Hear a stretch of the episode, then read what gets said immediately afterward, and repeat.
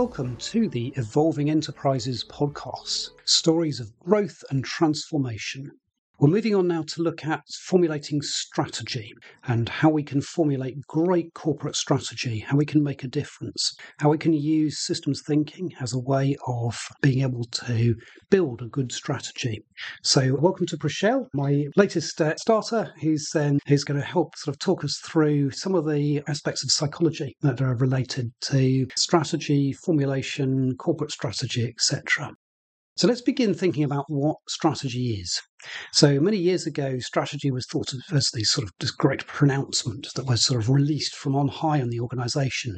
And in recent years, I think we've come to doubt that actually a, a great sort of pronouncement of what the organization is or should be from, from on high is necessarily the best way of delivering um, what's what's needed. So strategy is basically a long-term set of goals, and it's also ways of getting to those long-term goals. What are the means of being able to get there, not just the end? And what we've also discovered recently is that it's not really about a pronouncement of, uh, you know, we are going to be the market leader in whatever it is, but it's also about, well, where are we now and what would it take for us to make our position stronger? What would it take for us to sort of be more competitive in the environment we're in? So strategy is very much emergent, as in dealing with the, the current business climate and uh, figuring out the best way of being able to manage within that climate and being able to thrive within the climate. So I would suggest that all strategy is emergent strategy. there's there's a lot of talk about um, how little of the, the great sort of corporate strategy that's put together is actually used. And I think it's it's quite true when you look through the academic sources and look at the, the people who have reported on strategy. Uh, there are, the figures are somewhere between 90 and 99% of all strategic work is never implemented. Now, you might look at that and say, well, first of all, what complete utter waste of time. And secondly, that can't possibly be true, can it? But I think actually it is probably true. And I don't think it is necessarily a great waste of time that not everything is implemented because things change, things move on. Uh, lots of people set themselves a strategy of being, you know, the world's greatest, whatever it is, and they find that actually the market in that area is starting to disappear. So maybe you don't want to be, you know, the world's greatest widget maker if there's no widgets, you know, being bought. Maybe you need to diversify and do something that's a bit different. So emergent strategy is really important, and um, getting our strategy enacted uh, really, really matters. And so, what this tends to lead towards is a discussion about change. We talked in um, previous episodes of the podcast about three factors the rationality, the politics, and the emotion. And those all come to bear in strategy. They come to bear enormously because, you know, organizations set a course to be what they believe that they want to be, what they believe is right for them. And so, emotion plays a very big part in the, the decision making about, you know, what is right, what is good, what is what is appropriate And naturally, you know, we have a, a view of what we should have. And, and that view can sometimes be a bit clouded. That view can sometimes be um, even deluded about you know where we are and what our, our kind of place is as, as a corporation or as an individual in the world. And therefore, you know, um, we, we have to be quite careful as con- as a consultant. I have to be quite careful about thinking about um, what does the rationality from this position tell me? What does the emotion from this position tell me? What what's the the political environment here, and what do I need to sort of steer clear of in that way? So, so essentially, the process uh, of, of, forming strategy is relatively straightforward. You know, it's it's what what's the long term goal? How do you get there? When I ask almost every enterprise that I've worked with what their long term goal is, there's a sort of pause and then they say, well, our business is about, I don't know, frozen, whatever it is. Our business is about whatever. Yeah, fine. Okay. I know your business is about that. I know you're making wheels for cars. I know you're making, I don't know, and bicycles. I know you're making, you know, screws, bolts, rivets, whatever it happens to be. That's what your business is about. But if you look back over, you know, say 10 years, what what has your business been about? What have been the highlights of your business? If we look forward 10 years and we say, well, what is it that we want to look back on? What is that? What what is it that we want to look back on? What's really great? What is it that's been uh, amazing? What would you um, say? Yeah, I'm, I'm really proud of that as a as a group of directors, as a, a chief executive. What is it that you know you would you would take pride in? And that's the the essence of what you want to set the strategy to be. It's about making sure that the organization is well positioned so that you know you can be proud of the organization as we go forward. And actually having got that, then it's a whole lot easier to figure out, well, what should then the organization be geared to delivering? How how can we deliver what we hope to deliver? And then what should the metrics be on that? So if you'd be really proud to have, you know, extended your family business to be not just a say a UK wide business or an American business, um, but a, a, big international conglomerate. If that's what you want to achieve, how do you do it? Do you grow it office by office? Do you do it nation by nation? What's what's your strategy for growth? Once you've got that, you can have some metrics. You can say, okay, I'm going to be really proud if we've opened you know ten new offices in the world this year.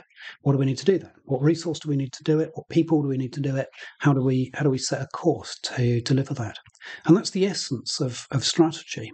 And it sounds so simple when you talk about it like that. Like, well, it's just, you know, just the, the, the, work of a few hours. But actually, the work of making sure that strategy is right, testing that strategy is, is considerable. And there's no point in launching something and finding, hmm, we've run out of money. Or, well, that was really interesting, but the competition just did it three months ago. so we've got to be very aware of the competitive market. And what I often suggest people do is think about, you know, not only the kind of plan A, plan B, etc., all the things that, you know, we've been doing probably for years, but also think about, well, what, what happens in a particular scenario? So if the if the competitive environment gets more competitive, what happens then? How do you deal with the fact that you know things that, that competition could grow? You know, if there's not very many barriers to entry, there can be an awful lot more people come along. If there's uh, an area that seemed to be, you know, quite a, a, sort of good, you know, a good area for people to move into, then uh, of course there's going to be more competition. Um, and a similar sort of thing to this happened um, in the, the UK. So in the UK during the pandemic, a lot of people decided that they wanted to adopt an animal. And so the sort of uh, local kind of kennels ran out of cats and dogs and uh, all, all, other animals that could be adopted. And it's sort of the first time in history that's really happened. Generally, the kennels are, are kind of bulging with with animals that you know need a new home. So, having exhausted that supply, the price then of, of puppies, of kittens, etc., went up.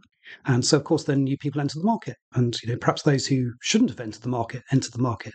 But the competition started to increase, and then, of course, you know supply and demand came back into balance, and the price dropped. And then you know you find that those people who were breeding from their dogs or cats or whatever found that you know they didn't earn as much as they thought, so they probably would have would have uh, dropped the idea.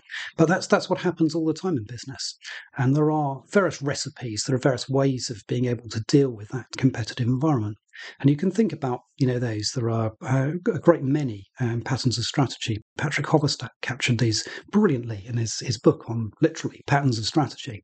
You can think about ways of um, dealing with particularly difficult sort of um, competition. Um, Patrick illustrates one of these with the, the competitive environment in the motorcycle industry. So back in the 1980s, the, the motorcycle industry was very much dominated by Honda and Yamaha. One of those decided to build the world's largest motorcycle production factory. And you can't do that without the other one noticing. So the other one noticed and they realized that they had very limited time to respond. You know, if they if that new factory was online, then essentially there they didn't have a sort of competitive uh, sort of price anymore. They could be beaten on price, and a price war could start, on which you know they would lose. So instead, the, the strategy that was adopted was to segment the market. So for every every one motorbike that the competitor had, essentially two were brought in, and you could have it in different ways and different different styles. So you, you could you essentially destroyed the competitive advantage that really big production facility had.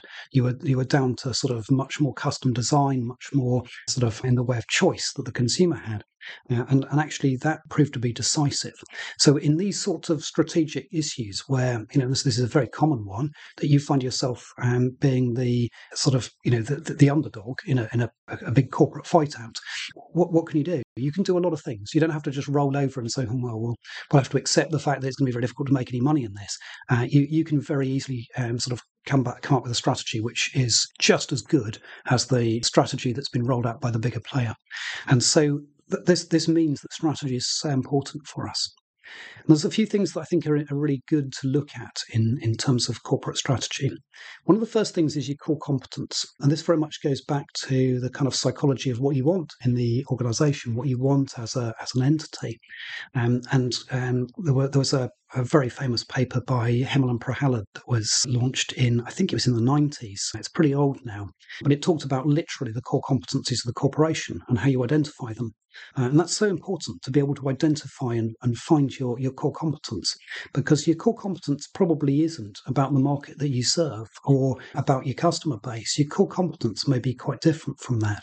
The core competence that Apple have in making those beautiful displays that we all admire on uh, iPhones, on um, sort of tablets, etc. That's that's a real market winner because as much as everybody else has tried to copy it, it's not quite as sleek. The interface is, is a little clunky in comparison. And, you know, those of us that are not um, necessarily great Apple fans always look at an Apple device and say, yeah, it's, it's really got some advantages. So that, that core competence, one of the many core competencies that Apple have, is is so important to them in remaining ahead of that market and remaining the lead in smartphones. And so identifying your own core competencies is, is key. We, we have that as, as individuals. Identifying what you're really good at in the world and doing that really well is so important. And it can make the, the difference between, you know, success and failure for an individual, for a business, etc. So so having that sort of dose of, of reality and understanding what's really there is, is important. Getting under the surface, understanding as a business what, what matters to you. There's another another strand that is, is also really important, which is knowing where to apply your innovation. And there was another classic 90s, 2000s paper by Miles and Snow that looked at essentially where your sort of innovation is, is best applied. Mm. And so innovators do things differently. So, for example, Sony, as, as quite an innovative organization, would be you know, one, one of the, the companies that would be great at finding a, a new market, a niche market for, for their, their product, as Apple would. Apple are innovating very much in terms of taking things into a new market, using their core competencies that they've gained. And let's face it, Apple was a computer company, using the core competencies they had as a computer company to vault into the personal communication market. And they did it brilliantly brilliantly. Sony used the core competencies that they had in building small bits of electronics um, to, to get themselves into the, the consumer entertainment market back in the 80s. And there's a, whole lot of those jumps that have, that have been um, sort of put in place. You can see that in um, many of the new sort of uh, organizations that have just recently taken over. Um, they've, they've taken a, a core competence, something they're really good at, and they've been able to apply it. And so Miles and Snow say that you can have a core competence which um, helps you with marketing uh, or which helps you with product and service delivery. So Toyota is a completely different organization. Mm. Toyota apply their core competence to making the best car possible. And, and generally, Toyotas don't go wrong. You know, you don't find many broken down on the side of the road. If you do, it's probably because they haven't been maintained. Mm-hmm. You know, it's it's for that reason. But generally, a, a well maintained Toyota will go on a very very long time. If it if it does eventually give up, it gives up when it's very old. I remember having a having a Toyota which I pensioned off at 17 years, and it was still still had a lot of life in it. Unfortunately, my mother-in-law had driven it, so it was a bit a bit damaged. But uh, you know. But that's yeah. I mean, th- th- there are loads and loads of those stories of sort of cars going on forever. And, and the reason for that is because they have a real commitment to making the best possible product. They're not innovating in terms of, you know, marketing. They're not making cars that fly. They're not sort of the world leaders in electric cars particularly, but, you know, what they make, and they make very well and they're very well respected.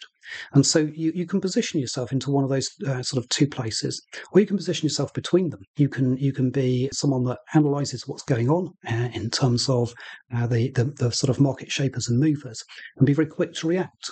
Uh, so I, I talked um, in podcast one about an organisation that had been really quick to react and were first to market, uh, and so they they'd analysed the competition they decided to beat it. They they weren't going to go in with everybody else. They weren't going going to go in ahead, and so their their competence was very much on utilizing all their experience of delivery uh, of something slightly different to launch a completely new product in, into a market that uh, hadn't been sort of there before. And so there's there's, there's some really interesting uh, sort of dynamics around that, around how you do this and how you formulate a strategy which sits beautifully with your core competencies. And it's it's not difficult. It's something that you know you can you can sort of work through really quickly and really easily. And it's something that anybody can do. Anybody can figure out your own personal core competencies, your own core competencies of an organization, and you can make a strategy that fits beautifully with that.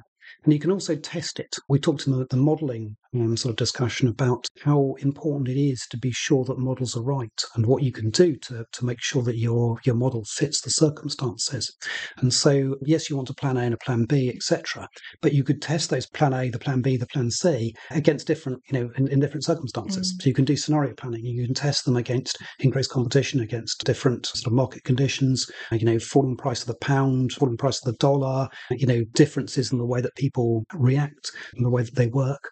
And, and you can find that sort of strategy which will cover most conditions. You, you, may not be able to deal with a you know a global pandemic where everything is shut. That's probably beyond the bounds of what you know most strategies can take account of. But you could deal with different exchange rates. You can deal with different different things that you know commonly come up and um, commonly you know, businesses struggle with. So in, in thinking about sort of corporate strategy, Prichelle, what, what do you think about sort of there's a lot of sort of psychology being applied in thinking about sort of how people will adopt a strategy and what's mm. what's the utility of a strategy. And as well I think about how much people feel the, the need to have pre-planned that. Mm. So if you're if you're of a very military mindset, you'll have pre-planned, you know, yeah. your strategy You'll be a, a sort of Myers Briggs and you know sort of J, and you'll yeah, yeah you'll you'll have a, a very pre pre-planned approach. But if you're more of a P type, as I am and you are, you know, we we we would probably sort of not be quite as as rigorous left to our own devices on strategy. Although I am actually, and because well, you know, I've learned the, the hard way. Yeah, you would yeah. you adapt absolutely, and and I think to quote Winston Churchill, you know, failing to plan is planning to fail. you know, and you know you'll you'll you, you do need a plan. You do need to have something to work from, yeah. and and if you don't have that, it, you know, things are things are not going to end well. But yeah, it's interesting to sort of think about the you know the different personality types and how important a strategy is, yeah, um, and how much people cling to it. You can, you can of course over rely on a strategy as well, can't you? You mm-hmm. can, you know, you can cling to a strategy mm-hmm. long after the mm-hmm. the market conditions have gone away and the strategy is no longer valid. Mm-hmm. So I think it's it's that sort of balance that's really important in life, isn't it? It's, yeah. it's how you how you achieve that balance.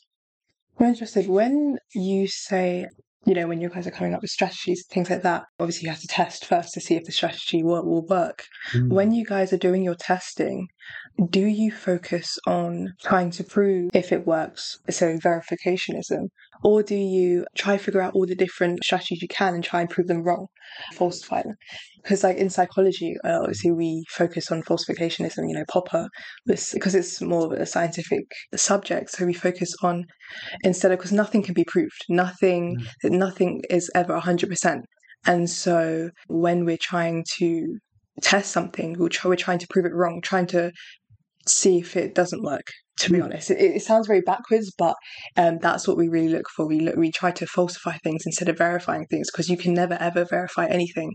Mm. Um, and so when you guys test, what do you guys look for? Do you like there's there's a there's a balance really between sort of looking for you know positive and negative. So what I would look for, we we sort of talked in previous sort of podcasts about the you know trying trying to choose the right people to test something on. So if you if you want yeah. to prove the you know if you if you want to figure out what the next big election result is going to be, there's that challenge of how do you find the people who are representative. Who is representative? Because you know, there's one thing for sure: standing outside of you know uh, um, an expensive store isn't going to be representative. Standing outside of a discount store, that's not going to be representative. Mm. So if you were literally in the street with a clipboard asking people how they vote, where would you stand, or could you even do it from the street? Are there so few people in the street any, anymore who uh, you know c- could give you that sort of broad view? You know, it doesn't work. It's it's it's biased because you know the people who vote a certain way will shop online. People who vote the other way won't. You, you could find that. So so you've got that that challenge, first of all, of where do you find the people that you're going to test your strategy with? And um, that that's probably the most difficult part of the whole thing because what I would look for is I would look for evidence that justifies what we're proposing and evidence that doesn't. So I would I would do it in one go, and I would I would be going out to sort of individuals. I would run focus groups with individuals. I would take polls where I can of you know groups so you can get really, really big sort of sample sizes in, and I would be saying what does this tell me? And often you're still struggling a bit. The most recent one that I did, we had a few percent of a, of a big organization respond. And from that few percent, you're trying to make a sort of take a view of, okay, so is it, you know, one part of the issue was we were trying to boost engagement with the organization. Mm. So you've got the few percent who um, have responded, and you're trying to, to figure out, okay, so what's the message that they're giving? And you know, say say the message was that you know the products weren't of high enough quality. That wasn't actually the message we were getting from this one, but say say they were they were saying right, products not high enough quality. Is that the people who are responding because they want to have a moan about the state of the products and everybody else is completely satisfied, mm. or is it is it a case that that's representative of, of everybody else? So the next step would be right. Let's try something. Let's try putting a bit more money in and let's try getting a high quality product and let's test that. And let's see um, if a high quality product actually results in you know a better sort of you know, situation. So i then start testing stuff. I think I, I wouldn't immediately try and pin anything to one strategy. Mm. i think i would be wanting to do the next stage of okay so this has given me an indication that something might be an issue here and and that's that's not anything more than a bit of an indication if i want to go the next stage further and i want to say okay, I'm, I'm, sure that that's an issue now.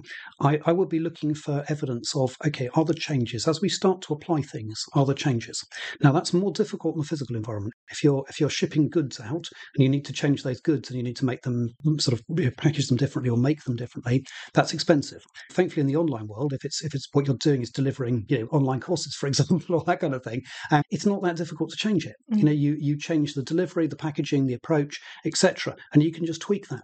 And the great thing with the online world is you can do alpha beta testing, so you can have one and another, and you can see which one's most popular. Uh, and that, that's that's now quite accepted as being you know a good indicator. So I, I would be looking for both. But you're absolutely right that you know the there is there is nothing that tells us you know perfectly what's going to happen. Einstein very famously said that there's no experiment that can prove me right, but one single experiment can prove me wrong. yeah.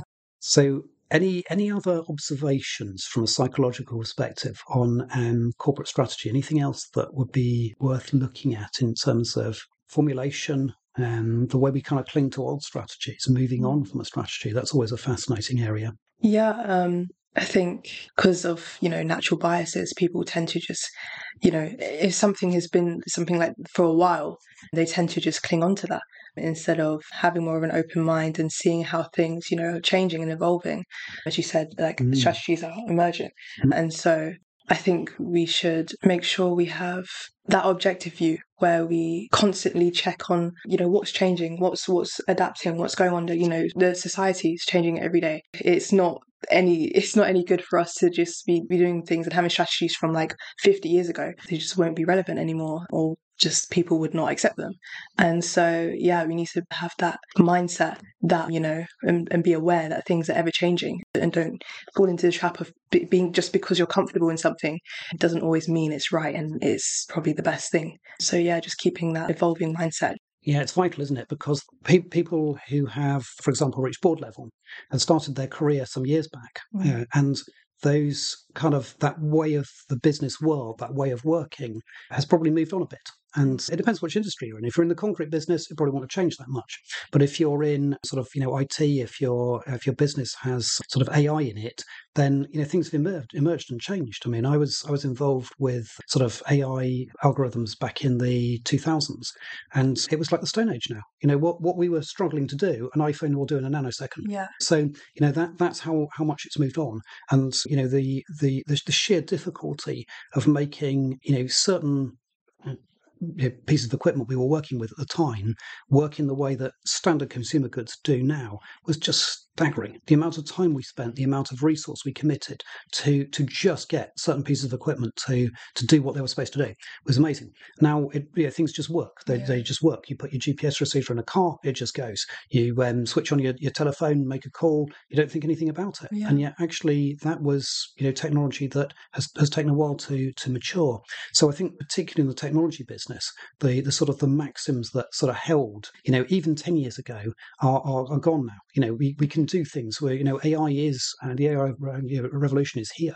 We are doing things with AI that we couldn't even conceive of all those years ago, and and, and now there are, there are massive opportunities to be had, but there are also quite considerable risks, and it's about navigating that. It's like the industrial revolution, first industrial revolution you know the people people went smashing up equipment in the, the first industrial revolution because they thought it was taking away their jobs mm. actually no jobs are just moving and changing Okay, so this is the Evolving Enterprises podcast stories of growth and transformation. Thank you for listening. Thank you.